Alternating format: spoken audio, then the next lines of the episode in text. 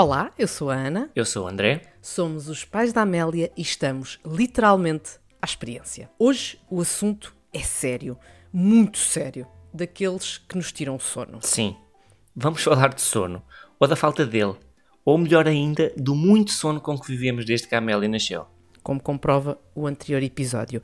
E, para isso, desafiamos Andreia Neves, cardiopneumologista, especialista em sono pediátrico, autora do livro O Sono do Meu Bebê e investigadora nesta área que claramente dá pano para mangas ou lençóis. E dos detalhes mais importantes, é mãe e sabe bem do que falamos. Não percamos mais tempo, é o que costumamos dizer também quando conseguimos chegar à mela da mesa. e avancemos então para a conversa com a Andrea Neves uma conversa que, acreditem, sono não vai dar a ninguém. Vamos a isso. Começar então por agradecer uh, à doutora Andréa Neves por estar aqui connosco, por nos dedicar este tempo e por nos conceder a oportunidade, o privilégio de falar sobre um tema doloroso, mas que, lá está, vai sempre dar sinais de vida na vida de todos nós. Por isso, muito, muito obrigada por estar aqui connosco. Obrigada eu pelo convite, muito, muito boa tarde e muito obrigada por estar. Estou muito contente por estar cá. Vamos diretos a uma primeira pergunta que eu assumo. Fomos ler sobre o perfil, o percurso, um, e lá está, é construído, dedicado ao sono, e é mãe. Por isso, a primeira pergunta não pode ser outra senão dorme bem e consegue aplicar os ensinamentos da primeira pessoa? então, é uma pergunta que me fazem algumas vezes. Um, na verdade, e respondendo um bocadinho até de forma mais séria, uh, acho que seria até hipócrita da minha parte não, não dormir bem e não ter uma preocupação especial com o sono. É mais ou menos, imaginem o que é um professor de educação física ou um personal trainer dizer que não faz exercício e que é sedentário, não é? Era assim um bocado estranho, se calhar até nem confiavam muito nele para fazer Sim, acho que o facto de reconhecer uh, e dedicar, uh, de facto, a minha, minha, carreira toda ao sono faz-me até um bocadinho o oposto. Eu acho que sou um bocadinho demasiado preocupada e tenho muita dificuldade em sair do chip profissional. Uh, sou muito, uh, ando sempre a contabilizar, as minhas já são crescidotas, mas ando sempre a contabilizar e ando sempre muito atenta e às vezes tenho que pensar, calma André, não estás a trabalhar, vais falar, são coisas normais. E comigo igual, sou muito polícia do sono dos familiares, ando sempre a ver quem é que está com problemas de sono, ando sempre em casa com o meu marido também, ele não gosta nada, sou muito chata, ando sempre a policiá-lo Uh, e com o meu sono também. Sou muito regrada, por acaso, sim. Todos conhecemos alguém, e a doutora ainda mais, que hesitou na hora de ter outro filho porque passou uma má, teve uma má experiência de, de primeira vez. É também por isto que agarrou, para, para convencer outros pais a ter o segundo filho, por exemplo, que agarrou este tema e que, que, que trabalha com, com o sono. Hum, na verdade, não. Eu, eu, eu já trabalhava em sono muito antes sequer de pensar ser mãe. Eu fiz o meu estágio curricular no, no, no último ano de faculdade no Laboratório de Sono do São João, calhou-me na rifa. E uh, na altura estavam a, a, desenvolver um projeto de investigação, um, precisavam de, de, alunos, de investigadores para colaborar, portanto, eu achei que era interessante e, e comecei aí, portanto era muito novinha. Uh, não tinha filhos, não pensava em ter, nem, nem, nem estava ainda para aí virada. E, portanto, comecei a construir o meu percurso aí. Portanto, eu, quando fui mãe, já trabalhava com sono pediátrico. Okay. Aquilo, que me, aquilo que, que me fez a ponte foi, de facto, a maternidade em que sentido. Eu já disse isto à minha, minha filha mais velha, tem seis anos, e eu já lhe disse isso. Foi ela que trouxe a mãe para o sítio onde a mãe está. Em que sentido? Eu trabalhava no, no São João, um, eu trabalhava em centro pediátrico e achava, e pensava assim, caramba, só trabalho com doença, com miúdos doentes, eu gostava, eu assim a pensar, não é? Falava muito com os colegas, eu gostava era também de trabalhar na educação para a saúde, explicar aos pais, eu assim lá no meu alto, sem filhos, né? ainda assim muito uh, no início, a minha era pequenina, eu gostava era que os pais soubessem mais coisas de sono, e assim do nada fui dar um workshop num sítio qualquer, até foi lá na, nas imediações da faculdade, um workshop de, de sono e tal, de pediátrico, para falar aos pais, e foi aí que tudo começou. Portanto, eu já trabalhava na área, mas foi assim aquela coisa de: olha que giz, agora tenho uma filha, gostava que os pais tivessem a mesma informação que eu tenho, né? Claro. e então foi aí de facto que, que começou.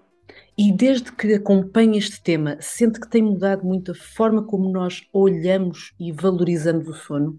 Eu gostava de dizer que sim, mas eu ainda não consigo sentir isso. O sono, outro dia num workshop, uma, uma senhora, uma mãe que era socióloga, partilhou comigo uma estatística que confesso que não fui confirmar se era verdadeira, mas acredito que sim, de que ela disse que por cada 40 vezes que nos meios de comunicação social falamos em alimentação e exercício, só falamos uma vez de sono. Ou seja, há um, há um, continua a existir uma iliteracia gigante sobre o sono. Então, eu sinto que a maior parte dos pais que vêm até à minha consulta vem porque tem um problema. Eu ainda tenho uma fatia pequena, eles existem, eu tenho muitos pais que vêm cá e que não se passa nada, não têm um problema, vêm cá porque querem, porque estão preocupados, porque querem fazer bem, porque têm alguma informação, mas eu diria que estes são menos de 20%. 80% dos meus pais vêm porque estão muito preocupados com o de sono, porque não conseguem dormir. Não é uma preocupação, não estou a dizer que desvalorizam, mas uhum, não é claro, uma preocupação claro com o sono do meu filho. Sou eu que estou cansado, sou eu que não consigo dormir. Que é importante e que é válido, mas eu, eu gostava que a preocupação fosse também, né? eu quero que o meu filho durma bem, eu quero aprender como, uh, também essa valorização do sono não acontece. Ah, vocês mandem-me calar quando eu comecei. Não, não, não, não. Falar, é péssimo. Eu falo imenso. Então, se puxarem por mim. É, é, é não, por favor. Aliás, este é... tema mantém-nos despertos. Embora nós andemos a dormir muito pouco, este é daqueles temas que nós não queremos captar. um, e, e, de facto, outra questão também muito importante. Um, nós temos uma cultura social, e eu sinto isso na, na, minha prática clínica e mesmo a nível de, de, investigação, os dados são bastante, vão muito neste sentido. Nós temos a sensação de que o nosso dia nunca acaba, não é? E nós temos aquela, nós, ninguém tem. Por exemplo, há, há, certas regras que eu tenho na minha vida, exatamente voltando à primeira pergunta, porque sou muito regrada no meu sono, que são vistas por algumas pessoas que me contactam ou que falam comigo como elitismo, ela é esquisita, ela é nojentinha. Porquê? Porque eu não aceito fazer lives ou trabalhos às nove da noite, porque eu não aceito trabalhar até às oito ou nove da noite, porque, porque é possível, não é? Enquanto trabalhava no hospital, fazia noite, mas não dou consultas, uh, o máximo que eu faço é até às cinco da tarde. Não, e isto é uma cultura estranha, não é? As pessoas, ah, mas a doutora só, a última consulta é até às cinco, e eu, isto, a recepção ouvi isto todos os dias, porque isto é estranho, não é? Os nossos trabalhos, e eu até costumo dizer assim, mas ele começa às oito, às oito eu já cá estou. E, e, nós temos um bocado esta ideia, não é? Que o dia nunca acaba. Portanto, é, isto é o que está enraizado, mesmo que inconscientemente, toda a gente acha uma característica louvável quando as pessoas dizem, ah, eu aguento muito bem, eu não preciso dormir, eu, eu consigo trabalhar non-stop. Mesmo que eu não pense sobre isto, o meu inconsciente pensa assim, fogo, que fixe, não é? que, que esforçado, que capacidade incrível. Não é incrível, na verdade, é irresponsável. Mas é verdade, é quase uma medalha, não é? Dizemos, ah, não, não, eu, é eu aguento até, não há problema, eu fico aqui a trabalhar mais umas horas. Não, é, é verdade, é verdade. E Portugal. Quantas influencers já vimos no Instagram gabarem-se de hoje só, cara de sono, só dormi 4 horas. Ai, hoje foi non-stop, vim treinar sem, com duas horas de sono. Quantas vezes já vimos posts deste género, não é? Em total desvalorização do papel do sono. Eu agora só me queria gabar de ter conseguido dormir 9 horas. É incrível as voltas que a vida As voltas que a vida dá, é verdade, é verdade. E por falar aqui em dormirmos, nós somos aqueles pais que Ora, estão a viver uma fase muito boa e a Amélia dorme a noite toda, ou então não dorme nada, e é essa a fase onde estamos agora, que não dorme nada. Isto dos sonhos dos bebés e das crianças, há efetivamente fases? Ou seja, há, há, hum. momentos que nós possamos eh, caracterizar como, ok, esta fase vai ser difícil. Tipo padrões, padrões quase, quase podemos dizer, não, agora ela está nesta etapa. Sim, isso é, isso é uma pergunta interessante e que eu gosto bastante de desmontar estas ideias eu, eu, eu, brinco um bocadinho com as, as informações que, que, às vezes eu vou, vou vendo, não é? Aquela coisa das regressões do sono, não é?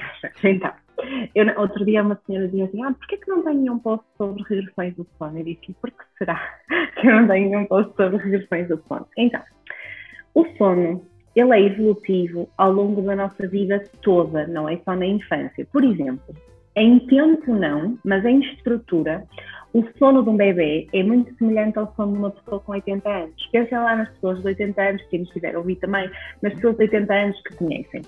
Não dormem a noite toda, não é? queixam-se de acordar durante a noite, Uh, acordam muito cedo, são pessoas que normalmente não conseguem ficar na cama até tarde, geralmente têm necessidade de cochilar um bocadinho no sofá ao longo do dia, tal e qual como um bebê. Não dorme a noite toda, têm geralmente despertar matinal muito cedo e têm necessidade de dormir durante o dia. Então, dormem mais horas, mas a estrutura é a mesma. Portanto, o sono dá um ciclo, de, dá, também faz o seu ciclo de vida.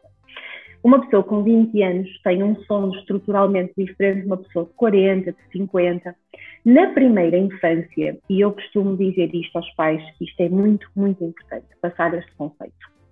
Imaginem, vou desviar, já volto à questão, que eu compro um terreno espetacular à beira da praia, localizado, assim, a melhor localização que possa imaginar, e eu tenho um orçamento ótimo uh, para construir a minha casa, mas eu decidi contratar melhor decorador, os melhores móveis, as melhores cortinas e gastei 80% do meu orçamento na decoração da casa.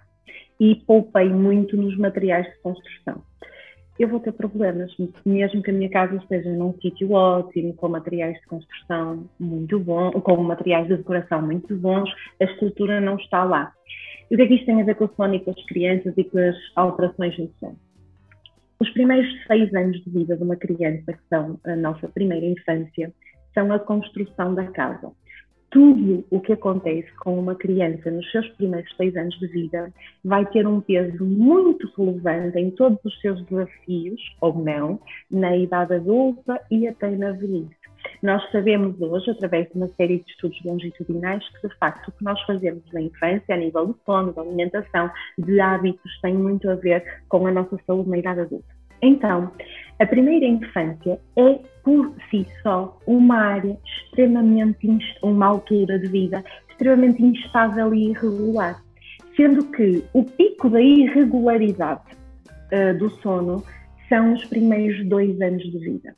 Os primeiros dois anos de vida, até lá, é normal que a criança passe por fases muito diferentes. Essas fases não têm uma faixa etária padrão, como tanto os blogs e por aí querem, a regressão dos quatro, a regressão dos seis e dos nove. Ela, é quase uma, é esperança para os pais. Exato. É, é, eu tenho que dizer que aquilo cria. Em alguns pais criam ansiedade, porque está tudo bem, eu estou-me a aproximar dos quatro meses e isto vai correr mal. Noutros pais, criar a expectativa de que, ah, não, isto é só uma regressão. Este não é, né? Portanto, de facto, não existe, se pegarmos em literatura científica sobre sono, não, tem, não vão encontrar tabelas com idades em que o sono vai alterar. É óbvio que os primeiros dois anos de vida, eu brinco muitas vezes com o meu marido e com a minha família, digo que eu só teria o terceiro filho se ele viesse já com dois anos. Eu brinco muito a dizer isso. Porque, de facto, são dois anos muito, muito instáveis e irregulares. E vocês podem dizer assim, mas então, isso eu percebi, né? A Amélia já tem dois anos, não é? Vai fazer, mas nós já passamos os dois anos. Sim, ok, pronto, ou seja, não, não temos uma janela que fecha, não é? Não é, ah, aos dois anos acabou. Não é assim que funciona. E nós, como é normal, porque estamos cansados e porque é difícil, mas se nós pensarmos numa vida inteira, o que é que são os primeiros um bocadinho, ou os primeiros três, vá. Agora, sim, de facto, essas irregularidades existem, essas alterações sono existem, elas não são é tão fechadas e tão tabuladas como vamos vendo na internet. Último exemplo prático. A regressão dos quatro meses, que é a mais falada, na realidade ela não é regressão nenhuma.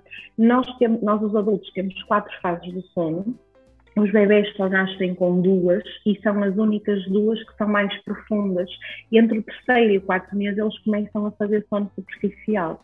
É normal que a adaptação do cérebro a fazer sono superficial faça com que eu deixe de conseguir adormecer o meu bebê e pousar, mas isso que nascido dava e agora não dá. O que é que eu fiz de errado? Nada. Antes o meu bebê adormecia e entrava em sono profundo, agora o meu bebê faz vários períodos de sono superficial intercalado com profundo e o pousar é muito difícil.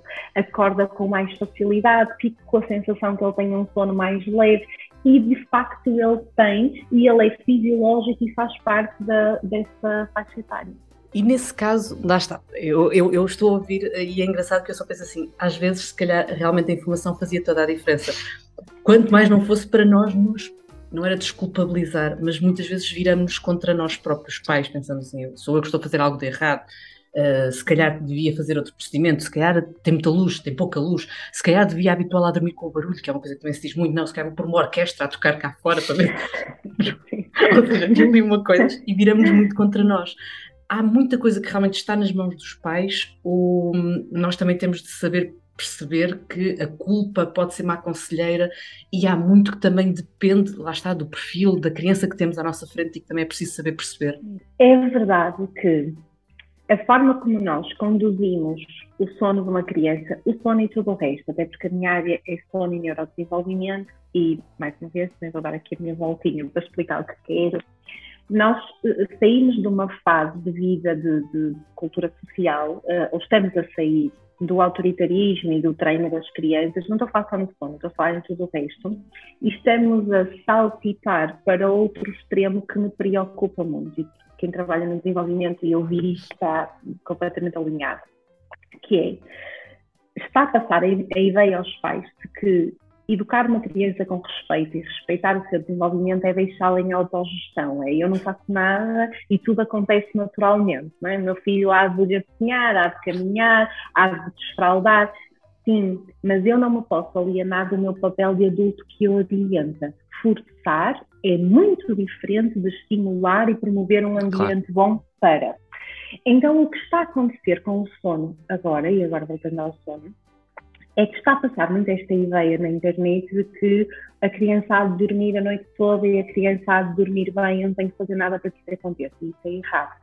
Obviamente que se eu não, não sei uh, proporcionar bom ambiente para o meu filho dormir, se eu não estruturo uma rotina correta e adequada à idade, se eu não faço uma série, se eu não promovo uma boa relação com o sono, se eu não incentivo, é como com a alimentação, a mim choca-me um bocadinho que toda a gente entenda que não é suposto até ao ano de vida andar a dar colherzinhas de papo à boca das crianças e toda a gente já percebeu isso e os, os, as orientações na alimentação têm mudado, mas depois no sono isso não está a acontecer, não é? As pessoas ou estão muito naquela fase que eu tenho que treinar a criança para ela dormir como eu quero, ou então eu vou esperar que o meu filho cresça e isto vai acontecer tudo sozinho. Portanto, respondendo diretamente à sua pergunta, o nosso papel de adulto que orienta é fundamental, mas também é importante termos o botão da expectativa ajustada, que é, é eu posso fazer tudo direitinho, tudo o que é suposto, e o meu filho vai ter fases em que vai dormir mal, vai ter momentos em que as coisas vão correr mal. E isso é suposto, isso faz parte da tal irregularidade que falávamos. Eu até costumo brincar um bocadinho dizendo que eu, isto é brincadeira, mas não é. Eu sentia isto. Eu tenho, nós somos quatro irmãs e, e, e eu tenho amigas e tal. E eu sempre me sentia inibida em dizer, quando as minhas filhas eram pequeninas, ai, estou cansada, a Inês anda a dormir mal, ou aqui cansada a dormir mal. Eu sei que é normal ter momentos da infância em que elas acordavam imensas vezes, mas parece que é aquele, como assim as tuas filhas dormem mal? Sim, são crianças normais como as outras, portanto, de facto, é importante não estarmos sempre com culpa, e eu até uma vez escrevi sobre isso, é a diferença entre culpa e responsabilidade. Quando eu penso, ok, meu filho, minha filha está a dormir mal, pronto, ok, está a dormir mal há quantos dias? Há meia dúzia? Pronto, então deixa ver se isto passa a partir, é só uma fase. Está a dormir mal há dois ou três meses? Se calhar, deixa-me ver se há aqui alguma coisa que eu podia fazer diferente. Não me parece. Acho que não. Pronto, olha, então deixa ver o que é que vai acontecer, ou deixa-me pedir ajuda, ou deixa... No fundo é aquela coisa de eu não, não devo usar isto, e isto é uma coisa que eu ouço tantas vezes na consulta, ah, eu devo estar a fazer tudo mal, ah, eu devo estar a fazer tudo mal. Mesmo que esteja, se não é com intenção, se eu não sei fazer melhor, vamos lá tirar um bocado essa, essa questão. E para terminar a, a, a minha resposta, ainda gostava de dizer que os nossos filhos são nossos, mas são pessoas individuais, não é? têm de facto as suas características. Eles são nossos, mas não são numa cópia de, de nós, não é? Eles têm as suas características que me fogem. É? Eu eduquei duas filhas exatamente da mesma forma, dei a ambas as mesmas coisas e elas são crianças completamente diferentes, incluindo no sono. Uma deu muito mais trabalho e exigiu muito mais de mim, e a outra nasceu ensinada e tudo. Eu costumo dizer que ela deve ter ouvido tanto falar de sono na gravidez, que esta já ouviu muito em comparação com a primeira, e, e dorme muito bem.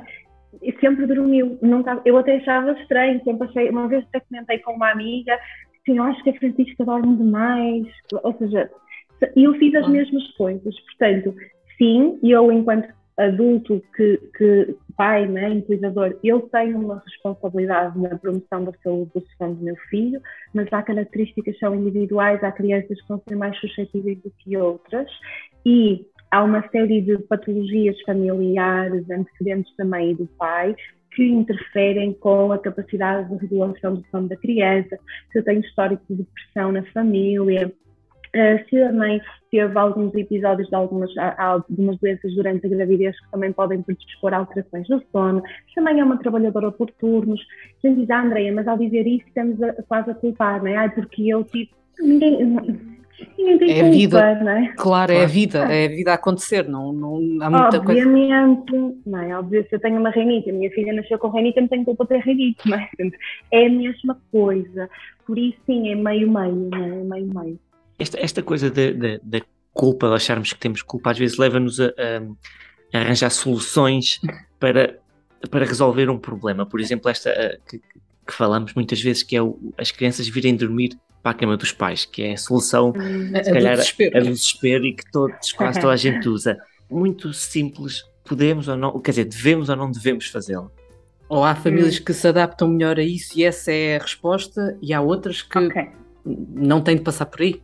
Então, como sempre, eu não vou dar uma resposta de sim ou não. Não, não. Então, o que, o que acontece aqui em relação à partilha de cama? Nós podemos olhar a partilha de cama de vários prismas. Quando estamos a falar de um bebê que acabou de nascer, temos que ter muita atenção à questão da segurança, porque a verdade é que a maior parte das mortes no sono uh, continuam a ser em situações de partilha de cama. Não estou a dizer que partilhar cama é inseguro. Estou a dizer que a maior parte dos pais que faz partilha de cama não pratica todas as medidas de segurança para a partilha de cama. Mas são coisas diferentes. Pronto. Passada esta fase da, segurança, mesmo, e há muitos estudos que mostram isto e de estatísticas que demonstram isto, mesmo pais que durante a gravidez disseram os meus filhos nunca vão dormir comigo, em algum momento os filhos vão lá parar mais de 90% das famílias, ou pontualmente ou continuadamente, faz cama partilhada. Portanto, temos de falar sobre ela, não é? faz sentido falar sobre ela. Até aos dois anos, o local onde a criança dorme, ou seja, se a cama é partilhada ou não, tem muito mais a ver com o bem-estar de todos do que propriamente fazer mal ou fazer bem à criança. O que é que eu quero dizer com isto? Para algumas famílias, está ok, é ótimo, dormem todos melhor, a criança dorme melhor, os pais gostam, estão felizes, não sou eu que vou dizer que não podem, podem, está tudo certo.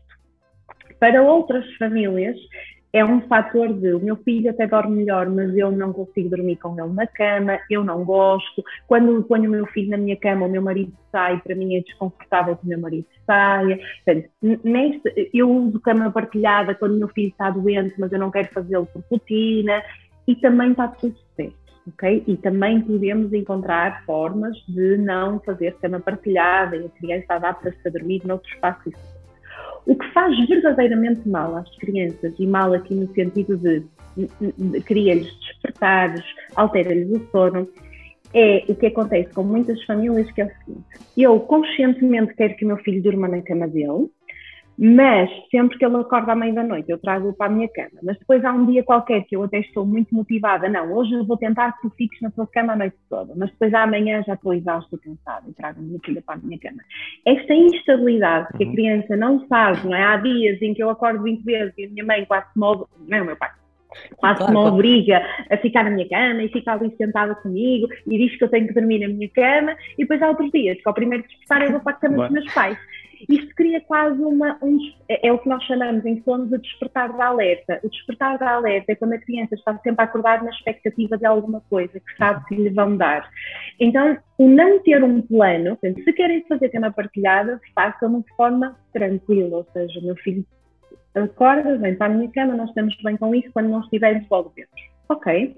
Ou então, se eu não quero que o meu filho durma na minha cama, então eu tenho que ser consistente naquilo que eu faço durante a noite, para não gerar essa ansiedade na criança. Não é um certo ou um errado, é um eu tenho de ser coerente com aquilo que eu faço todas as noites. Um último apontamento. Eu referi até aos dois anos, não é? E, e, ah, e depois dos dois anos, é errado, faz mal. Não, mas é importante que os pais tenham a noção que manter uma criança em cama partilhada após os dois anos pode ser. A criança aos dois anos, temos que pensar pela cabeça do desenvolvimento da idade, não é? Aos dois anos a criança já começa a ter pertença dos espaços. Por exemplo, mudar de casa de uma criança com um ano é muito fácil, eles adaptam-se muito rápido. Com dois ou três pode ser problemático. É a mesma história do quarto, porque muitos pais partilham cama, mas vai chegar aos três, aos quatro, vai chegar um momento em que os pais já não vão querer. Uhum. E esse, essa mudança, se a criança ganhou uma pertença de que esta é a minha cama, este é o meu espaço, eu adormeço aqui, eu durmo aqui, essa mudança pode ser difícil para a criança. Portanto, nós também temos de pensar nisso. O efeito negativo, a dificuldade diminui muito se a criança, por exemplo, sempre adormeceu na sua cama, sempre, quando mudou, não é? Adormeceu no seu espaço, na sua cama e a meio da noite vem para a cama dos pais. Isto é muito mais fácil de trabalhar, porque a criança conhece o seu espaço, é na sua cama se adormece, mas a meio da noite vem para a cama dos pais. Isto é muito fácil em qualquer idade de trabalhar. Agora, a criança nunca ter tido uma cama e um espaço próprio e ter sempre ficado com os pais para lá dos dois anos, a mudança pode ter uma adaptação muito, um, muito disruptiva do sono. Aliás, é engraçado que esta pergunta até nos ocorreu quando estávamos a, ler uma publicação uh, sua sobre ah, vou fazer o quartinho do bebê, vou já começar a desenhar tudo e mais algo. Mas qual a cama? é óbvio que a primeira coisa é a caminha de grades, aquela, aquela imagem. Pois, mas pode não ser porque não sabemos o que é que vai acontecer, então esse vai dormir lá. E depois é a tal caminho nos. Pronto, lá está. Eh, não há, e isso é um, algo que sublinha muitas vezes, e, e, nós pais também temos que dizer a nós próprios: não há realmente truques infalíveis, não há uma receita. Viveu duas, duas gravidezes e duas crianças completamente diferentes, com a plena noção da informação que temos ao dispor, uh, mas não, eu sei que esta pergunta é quase para um milhão, mas não, não podemos deixar de fazer quais diria que são os tais princípios basilares na tal casa que se constrói naquele terreno lindo? Quais é que são aqueles princípios basilares que nós temos de tentar lembrar-nos sempre para construirmos uma boa relação com o sono? É, é, é, é voltando ao, ao, ao, exemplo, à metáfora da casa e da construção, não é?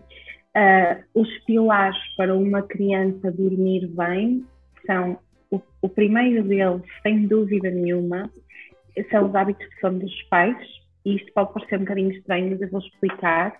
Nós sabemos atualmente que as, as, os filhos de pais que dormem pouco, que dormem mal, que têm maus hábitos de sono, têm eh, quatro vezes maior probabilidade de sofrer de distúrbios de sono e de alterações no sono. E isto acontece, dando exemplos mais eh, conhecidos e mais familiares com a alimentação, não é? os pais nunca os filhos não veem os pais a comer bem, os pais comem lasanhas, pizzas todos os dias e não comem legumes e não comem sopa e não comem salada, é altamente provável eu ter uma criança obesa, eu ter uma criança com maus hábitos alimentares é a mesma coisa, não é? Quando eu tenho uma criança que não vê os pais valorizarem o sono, que os pais têm, dizem que dormir é uma perda de tempo, dizem que, ah, não, eu tenho que trabalhar, vai deitar os miúdos que eu tenho que trabalhar. Isto vai crescendo na mente das crianças. Eu lembro-me que tive aqui um miúdo antes de férias, o Rodrigo, com 12 anos, e, e ele, uma parte que eu estava a conversar com ele, e ele disse-me assim, ah, eu nunca quero ir para a cama porque o meu pai fica a jogar Playstation até às quatro da manhã e eu queria ficar com ele. É natural, não é? É natural claro, que, ele, claro. que, ele, que ele queira ir. Claro, não é? é natural claro. que ele... Portanto, o, o, primeiro pilar é eu, enquanto família, repensar os meus hábitos de sono e pensar sempre, não com a culpa, mas com a responsabilidade, que eu quero ser um bom exemplo como é que eu quero que eu tenho que dormir bem para eu querer também que o meu filho saiba dormir bem e durma bem. Depois, sair daquela ideia alienada, não é? Eh, e de que isto acontece naturalmente e entender que sou eu que oriento e conduzo os processos de sono do meu filho.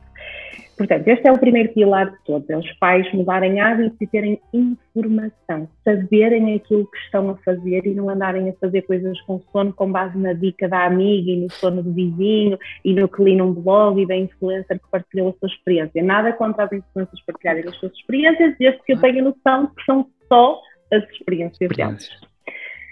Outro ponto importantíssimo é a seguir à informação e aos hábitos, é o meu filho gostar de dormir. Eu falo mil vezes sobre isto e queria, se tiver tempo, explorar um bocadinho isto. Nós fazemos quase o que quisermos, corrigimos quase todos os problemas, desde que sejam não questões de doença, não é? Estou a falar dentro de um âmbito de crianças saudáveis.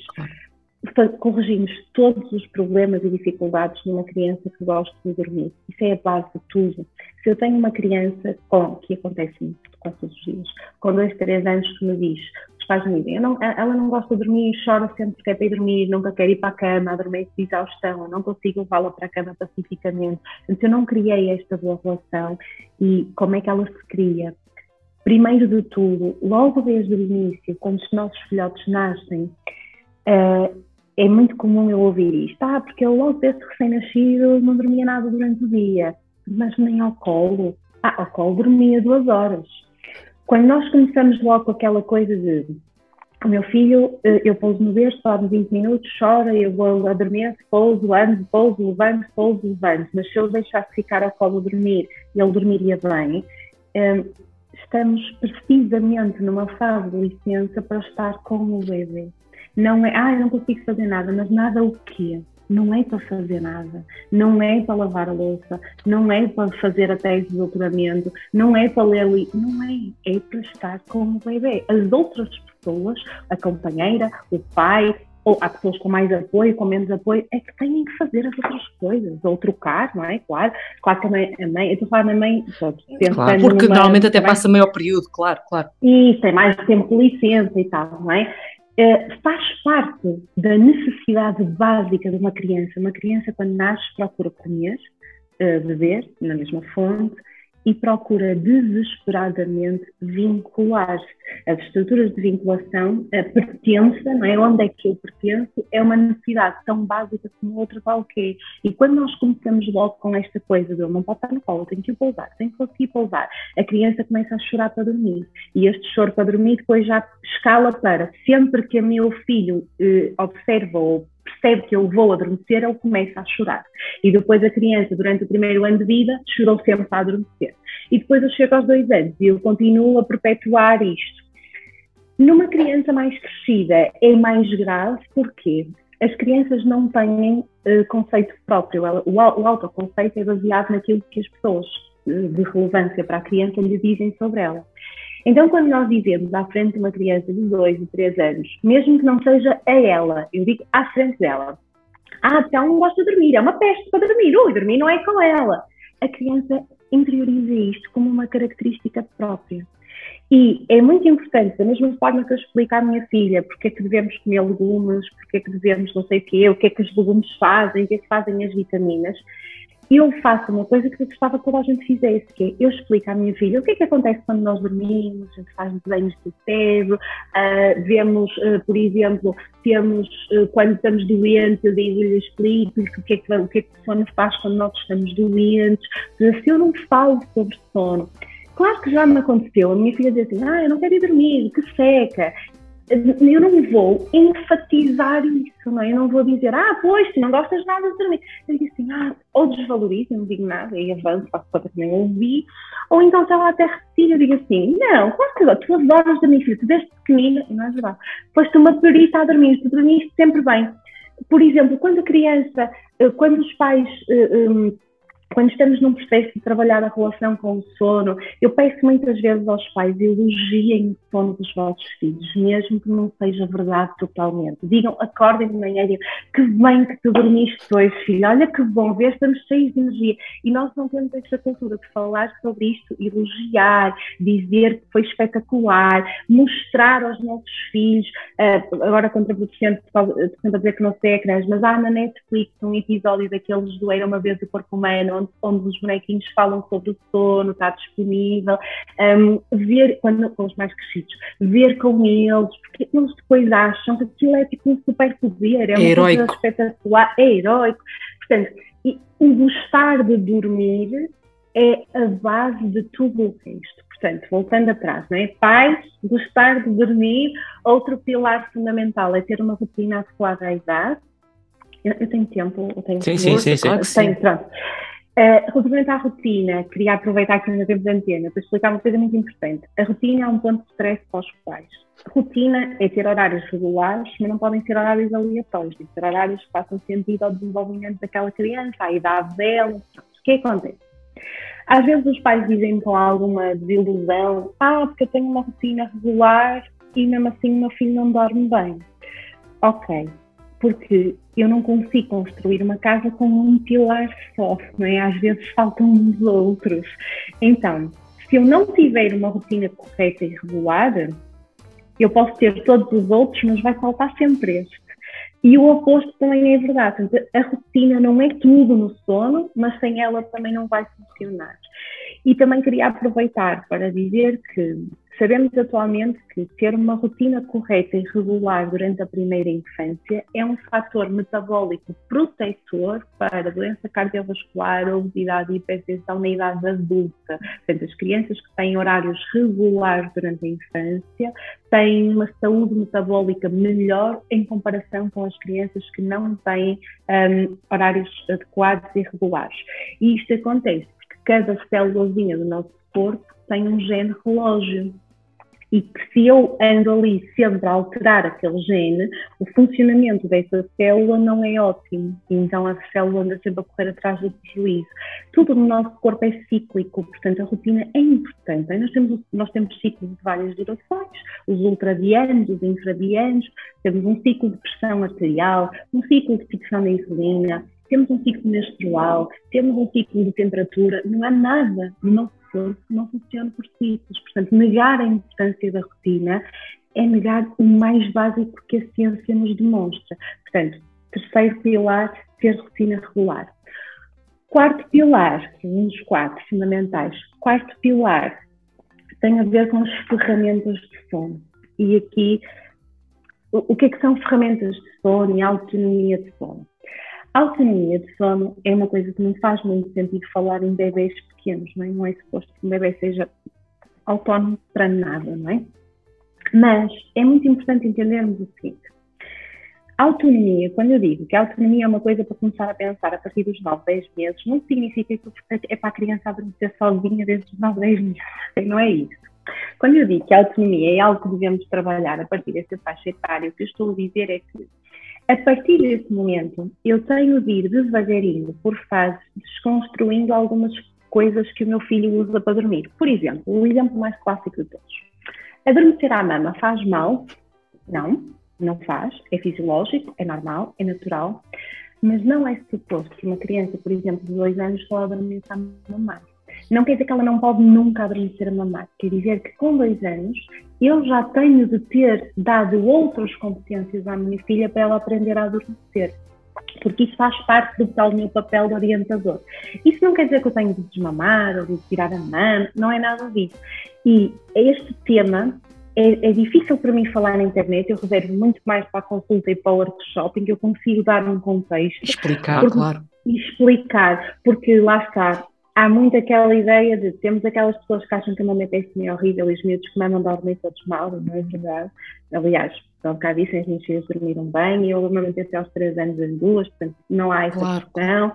Agora, também não significa que se eu não evoluir com a minha filha a, a nível nenhum, né, se eu usar a mama para dormir, para gerir frustrações, eu não estou a ajudar a minha filha a crescer, a desenvolver a sua inteligência emocional. Deixem-me dar-vos um exemplo prático. Aqui há um tempo, eu estava num restaurante com a minha irmã, estávamos só as duas, eh, aliás, as três, estávamos três, e estava lá uma miudita que eh, era muito pequenina, mas pelo, pelo falar e pelo desenvolvimento ela devia ter dois anos, dois anos e tal. E a menina andava lá a brincar no restaurante, a passar e tal, e houve uma parte que ela estava eh, não era a chatear, a incomodar a coitadinha, mas estava assim a meter-se muito com pessoas de outra mesa. E a mãe estava a ver, e o que é que eu faria? Não é? Ou eu, ou se calhar outra pessoa, o que é que eu faria? Levantava-me e dizia, oh, e ela disse, olha, não é mãe, vamos fazer outra coisa. Não. Claro. O que a senhora fez? A senhora estava sentada, e agora imagina a senhora estar a ouvir e a senhora estava sentada na mesa e disse assim, oh, Terezinha, anda cá, pega uma minha. Isto não é suposto nesta idade. Estão a perceber a ideia? Certo, seja, certo. É quase como não... aquela. Olha aqui o presente, uh, usar isto como, como um atrativo. Exatamente. Ou, por exemplo, a criança cai. magoa. Se a criança está a fazer uma, vou-te chamar a birra só para facilitar, estou a fazer aspas neste momento. Uh, a criança está a fazer uma birra porque quer uma coisa que eu não lhe posso dar. E eu, para calar aquele choro, vou dar uma maminha. Isso é uma coisa que eu posso fazer perfeitamente no primeiro ano de vida. Meu filho caiu uma boa conforta-se na maminha. É super normalíssimo. Não é que depois não deixe de ser normal. A questão é, eu tenho de ajudar o meu filho a ir encontrando outras estratégias de regulação além da mama. E isso não implica desmamar. Isso implica que meu filho está a crescer e eu não posso tratá-lo com um ano e meio como tratava quando ele tinha seis meses. Portanto, ter e dei o exemplo da mama porque é muito, muito, Sim. muito comum. Claro, claro, por exemplo, nós para gerar frustrações, às vezes caímos muito no erro, por exemplo, do, do, do YouTube, é verdade. Eh, portanto, quer dizer, há outros erros que, que, que e no nosso caso, muitas vezes acontece esse. Uh... Ou, ou, a chupeta, por exemplo, para não estar aqui a ter só da mama, claro, ou a chupeta, isso... por exemplo, não é suposto que quando a criança, ah, quando eu falo em, em, no abandono da chupeta, as pais dizem, ah, quando ela está zangada, por exemplo, se estivermos a falar numa criança de dois anos, eu tenho de pensar, enquanto mãe, enquanto pai, que a minha filha já não é um bebê. Eu não tenho de resolver uma frustração pondo-lhe uma coisa na boca, seja essa coisa mama, chupeta, outra coisa qualquer. Né? Eu tenho de conseguir fazer isto de outra forma. E, e, e, isso leva à questão, que agora já sei, dos quatro pilares são estes, ficar resumido, tanto informação dos pais e comportamento dos pais, do estado de dormir, ter rotina adequada e regular um, e ir evoluindo em termos de ferramentas de sono. Se fizermos essas quatro coisas, a, a, probabilidade de termos problemas de sono com os nossos filhos é muito baixa, é mesmo muito baixa. E, e isto, só agora concluindo aqui este tema, queria dizer, se for possível, não queria ter mais uma coisa, que é, nesta questão da regulação e assim, grande, nós encaramos muito, isso também tem a ver muito com a forma como fomos educados, nós achamos que chorar é uma coisa má. É? E achamos que eu permitir que o meu filho chore é a mesma coisa que deixá-lo chorar. E há um abismo entre isto, não é? Vamos pensar assim. Olha, dando um exemplo típico, não é? Outro dia fui ao supermercado com a minha filha, ela queria um boneco. Um boneco custava 80 euros e que não fazia nada especial. E eu, imaginem, é? os nossos pais fariam ah, não tem nada de bonecos, só tens tantos bonecos, e não quero ouvir nem mais um dia, estou o resto, não sei o quê. E chorar, não é por cima. Eu ouvia esta frase mil vezes. É? E levava mesmo, chorar, levava mesmo. E aquilo que propomos não é a permissividade de pega lá o boneco, ou até não te dou o boneco, mas vou-te distrair com umas girafas que tem ali ao fundo para tu não chorares, porque esta fuga constante do confronto não vai ajudar os nossos filhos a crescer. Aquilo que nós podemos fazer é, olha, mostra lá o boneco, mesmo que a gente já saiba que nunca na vida vai comprar aquilo, não é? Mostra lá, ah, que giro, olha, o que é que isto faz? Mostrar interesse, pelo que a criança está a dizer, olha, eu sei que tu querias isto, isto eu percebo, mas a mãe não te vai dar. Menos de dois anos não explico porquê, a mãe não te vai dar. Mais de dois anos posso explicar porquê de uma forma simples. E as pessoas às vezes dizem, mas se eu disser isso ao meu filho, ele chora na mesma. Pois está claro, e tem direito de chorar e é importante que chore. E o meu papel não é impedir que ela chore, é acolher é a criança vai chorar e vai gritar e vai dizer que quer aquilo, e se eu estou sempre a distraí-la com outra coisa, não permito que a minha filha expresse a sua frustração, ela ficou esquecida, ela ficou retida, e ela não, ela não desenvolve estratégias de aprender a lidar com ela. Portanto, eu vou acolher, a criança chora e diz coisa, mãe percebe, está zangada, está triste, criança quiser um colo, damos um colo. Pode não querer. Eu não gosto de um abraço enquanto estou zangada, por exemplo. Não gosto de abraços nesses momentos. Portanto, a criança pode também não querer. E eu estou perto, eu posso me ajoelhar ao pé da criança, eu posso afastar-me para não estar toda a gente a olhar para ela e sair dali do ambiente, esperar que ela se calme e voltar à minha vida normal. É? E isto não tem nada a ver, ah, eu ignoro o choro, eu deixo chorar há um abismo, não é? Então, nestas questões, quando às vezes eu estava a falar, por exemplo, da maminha, ah, mas se eu não der a maminha, ele chora. E está tudo bem, desde que eu acolha o choro daquela criança e que eu entenda que chorar é uma manifestação emocional como outra qualquer. Atenção que eu estou a falar de crianças crescidas, isto não é válido, tá? eu, um bebê, vou pôr lá e ele vai chorar, mas eu estou lá ao pé. Estou a falar de crianças com dois anos e por aí fora. Estou a falar de crianças com um nível de entendimento diferente. Claro, claro, já há uma comunicação, já obviamente, não é? Eu, eu, não sei, mas eu acho que, que, todas as pessoas que estão a ouvir e que tiveram a ouvir esta resposta deviam pagar consulta, incluindo nós. Por... Eu já teria. Foi tão completo. nós estamos, é agosto, estamos num período de férias. Muitas das rotinas são normalmente quebradas. Não se acorda mais cedo para ir para a escola, porque os pais deitam mais tarde.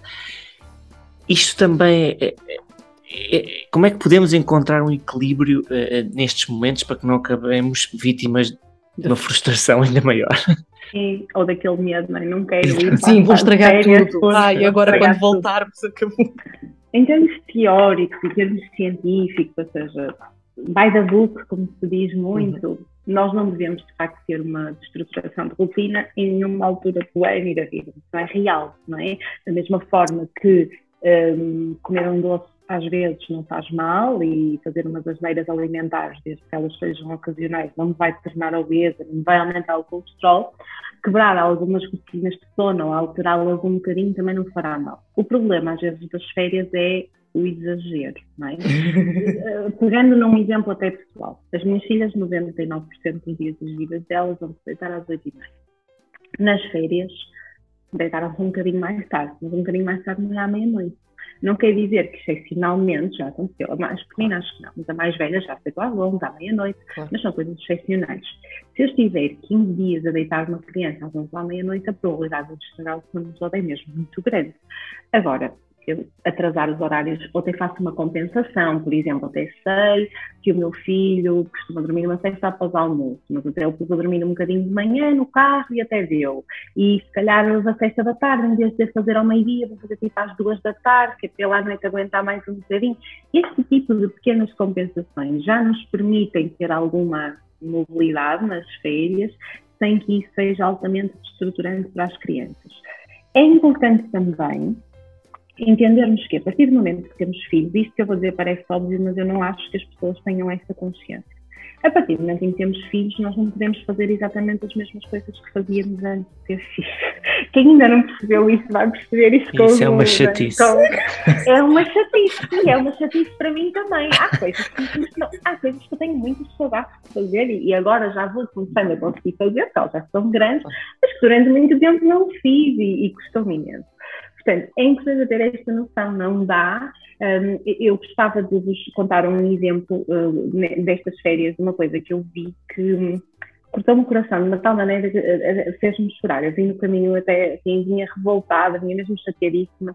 Houve uma semana das minhas férias, nós fomos até ao Algarve e fomos passear um bocadinho àquela marginal de Albufeira e eram 9 e 20 eu estava a vir embora, mais tarde do que o habitual, não é? Estava a vir embora. E quando, e quando nós estávamos a entrar no carro, estava um casal ao lado a estacionar e tinha um miúdo, dois, três anos talvez, a dormir na cadeira. E o, a mãe estava cá fora e o pai estava a abanar a miúdo e dizer: Acorda, Diogo, acorda! E o miúdo, assim, a cair a cabeça, anda lá, anda lá, opa, a dormir é esta noite. Era de noite, não é? Então, a dormir esta noite, depois dormes, depois dormes. E o miúdo foi arrancado da cadeira e foi lá, a mãe levou ao colo e o miúdo a tombar a cabeça isto não se faz, não é? Isto, não, isto é desrespeitoso, isto é quase negligente. Aquela hora é muito tarde, para começar, seja o que for. Não é aquele sono que nós às vezes vemos uns miúdos a fazer nos carrinhos nas festas, não tem nada de reparador, é só de exaustão, que noutras notícias poderei explicar, mas caso já não tenho tempo. Sono, o sono fisiológico não é igual ao sono de exaustão, aquilo que são sonos de exaustão, e que de facto aquilo não tem qualidade nenhuma e não é reparador. Um, então, este tipo de coisas nós não devemos fazer, de facto. Não devemos pôr os miúdos a dormir em circunstâncias ou em sítios que não são próprios para dormir. Agora, pequenas adaptações, sim. Pronto, em vez de deitar às oito, quem deve dar o exemplo, em vez de deitar às oito e meia, deitam-se às nove e meia, uma hora mais tarde. Pronto, se calhar até ajusto a sexta também. A minha filha pequenita está a dormir, antes dormia às de meia e meia, às duas e meia. Agora está a dormir a uma e meia, às três e meia, para à noite deitar às nove e pouco. Este tipo de adaptações, pronto, teoricamente não são desejáveis, mas na prática são perfeitamente fazíveis e aceitáveis. Eu uh, acho que, aliás, vou ajustar ligeiramente aqui a, a, pergunta que, tinha, que tínhamos de encerramento, que era um bocadinho mais girada, lá está, para o, quase o kit SOS que devíamos ter sempre ao, ao nosso alcance para conseguirmos garantir esta boa relação com o sono, porque acho que os tais quatro pilares são esse kit SOS, uhum. e, é, e é engraçado porque esta entrevista ajudou-nos eu reconstruiria quase esta entrevista depois de, já, podíamos ficar aqui mais três horas a conversar. Uh, porque lá está, não é só a nossa própria experiência acaba por ser também a nossa vida porque, como disse, as experiências dos pais o que foi o sono dos pais faz tanto sentido. E, e, e eu fui aquela criança que cresci os meus pais a, a, a, ouvir os meus pais dizer ah, tu era, eram quatro da manhã e eu tenho vídeos em que tu estavas a cantar e a dançar lá está, se calhar isso tem impacto. Tu eras assim, não é? Tu, tu eras como se aquilo fosse uma característica, não é? Exatamente, pronto, e isto é muito interessante nós, nós percebemos o peso destas coisas e, e podemos de alguma forma também fazer diferente uhum. uh, com a informação que temos. Mas reformulando esta pergunta, o que eu gostava muito de, de lhe pedir é: nós temos, imaginemos que temos alguém do outro lado que está prestes a receber um bebê, está grávida ou vai acolher um bebê em casa. Se lhe pudesse dar um único conselho, se é sempre um único conselho, o que é que lhe diria? Que, que abraço é que lhe daria, digamos assim, para Sim. enfrentar este desafio? Ora, ora, bem, se fosse só relativo ao sono, eu acho que vou para aquele conselho que é meio batota, porque me permite depois dar uns quantos, que é informe-se por favor, que é, não sei, leia livros, faça um curso, uma coisa qualquer, não seja comigo, alguém incrível, está bom. Mas uh, é isso, é ter um plano, saber aquilo que eu estou a fazer. No, a maior parte dos pais, isto agora a maior parte é da minha cabeça, não tenho nada a dizer que diga isto, é a minha experiência. Uh, não inicia a alimentação complementar aos seis meses sem alguma informação, não é? Ou vão fazer um curso, ou vão a um nutricionista, ou falam com o pediatra, mas ninguém, ou pouca gente, é? agora muita gente, mais gente, mas nós não temos este pensamento para o sono, não é? Ok, eu vou ter um bebê, o que é que eu tenho que fazer para ele dormir bem? Nós não temos este pensamento. Então, se eu só pudesse dar mesmo um, era este, era procure informação e tenha um plano e saiba o que é que deve fazer em cada momento, em cada faixa etária, o que é que é suposto, como é que eu posso orientar o meu filho numa relação saudável com, com o seu sono. É assim o meu conselho. Eu, eu, aliás, eu só posso mesmo agradecer. agradecer muito, porque revim tanto. Aliás, gostava que alguém me tivesse dito durante a licença aquilo que disse há pouco: tu não tens de fazer mais nada não consegue, se ela, se ela não dorme uh, no berço, imagina só dorme em cima de ti, pronto, não te preocupes, é essa a tua. Acho que se ouvir o episódio anterior, está a Ana a queixar-se porque não tinha tempo para, para, limpar, para lavar a louça. É. Acho que foi o anterior que ela disse é, isso. É capaz, porque, porque, era muito esse meu tormento: é por favor, Amélia, fica só 10 minutos que é para eu ir cons é. para eu conseguir só lavar ali a louça do almoço. Mas lá está, não, não, isso não é a licença, nós é que temos de mudar o chip. Nós temos, é, e temos que parar de premiar, atenção, nada contra, contra, claro. contra quem tem, quem tem pós-partos fantásticos e quem, contra quem fica fisicamente incrível. Mas nós temos de parar de premiar isso como se isso fosse um mérito em relação a quem não fica, não é? Aquela coisa do, ai, está incrível, parece que nem teve um bebê. Ai, ela, olha, ela já voltou ao exercício. Ai, olha, ela vai, ela faz tudo com o bebê. Ok, espetacular, que bom. Muitas vezes não conhecemos o contexto. Por exemplo, eu tinha imensa ajuda, tinha minha mãe a morar em frente, eu tinha empregada. Há muitas pessoas que não têm então, o meu, eu fazia algumas coisas, é um facto, porque às vezes tinha outro colo, uh, e quando estava sozinha, estava muito pouco tempo sozinha, pelo menos na primeira filha, portanto, temos que ver bem os contextos. Claro, claro.